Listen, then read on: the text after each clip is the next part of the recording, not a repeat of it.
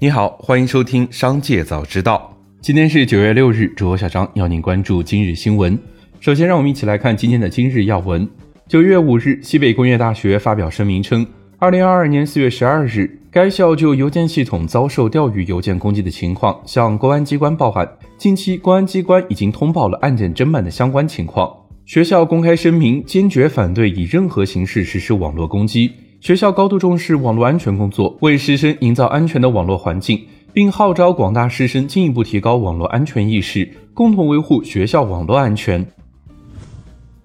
央行公告，为提升金融机构外汇资金运用能力，中央人民银行决定自二零二二年九月十五日起。下调金融机构外汇存款准备金率两个百分点，即外汇存款准备金率由现行的百分之八下调至百分之六。紧接着，再让我们一起来关注企业动态。随着巴菲特一个月内大举抛售近一千八百万股，套现约五十亿港元，比亚迪股价也出现了深度调整，彻底跌破了二零二一年两次 H 股融资的增发价。第一财经记者梳理公开信息发现，上述两次 H 股融资都是在市场正狂热的时候。两次增发价分别为二百二十五港元和二百七十六港元。九月五日，四川甘孜州泸定县发生六点八级地震，震源深度十六千米。此次地震是否对当地大型企业生产经营造成了影响呢？五粮液与泸州老窖双方均表示有明显的震感，但目前对生产经营没有实质性的影响。九月五日，复星医药 A 股低开低走，收盘跌报三十六块一毛九。九月二日，复星医药发布公告，控股股东复星高科技拟减持不超过八千零八点九七万股 A 股股份，占公司总股本比百分之三。按九月二日收盘价每股四十块二毛一计算，此番可减持套现约三十二亿元。中国恒大公告，就嘉盛环球在二零二二年六月二十七日向公司提出清盘申请公告。高等法院在二零二二年九月五日批准公司延期申请，该申请的聆讯将延至二零二二年十一月七日。OPPO 社交媒体官方账号近日的一条介绍手机的短视频引发争议，主播在介绍手机使用演示机名称为“ My OPPO 的都是某某”，版本为内部试用版。官方客服回应称，确实存在不当言论，正在积极处理。目前官方直播间已搜不到该视频。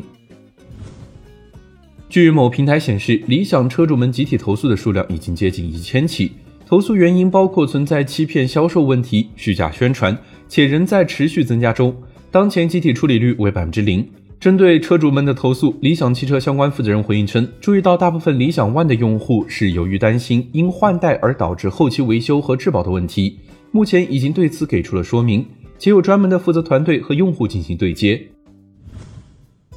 网传因原材料价格大幅上涨及新能源购车补贴退坡等影响，比亚迪汽车将对王朝网和海洋网相关新能源车型的官方指导价进行调整，上调幅度六千至一万元不等。FV 车型上涨一万元，DM 车型上涨六千元。为此，比亚迪相关负责人表示，此消息不实。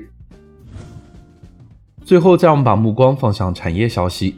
针对两百万的目标，在接下来的工作中，北京有三个方面的重点工作。包括持续优化车型，进一步增加新能源车的占比和车型比例，提高重型车的新能源化和氢能化比例，进一步增强绿色出行比例，使得交通碳排放进一步降低。石爱军坦言，未来的发展方向不光是要针对新增的车辆，更关键的是要把存量的汽车更多的换成新能源车，只有全社会共同参与，目标才能实现。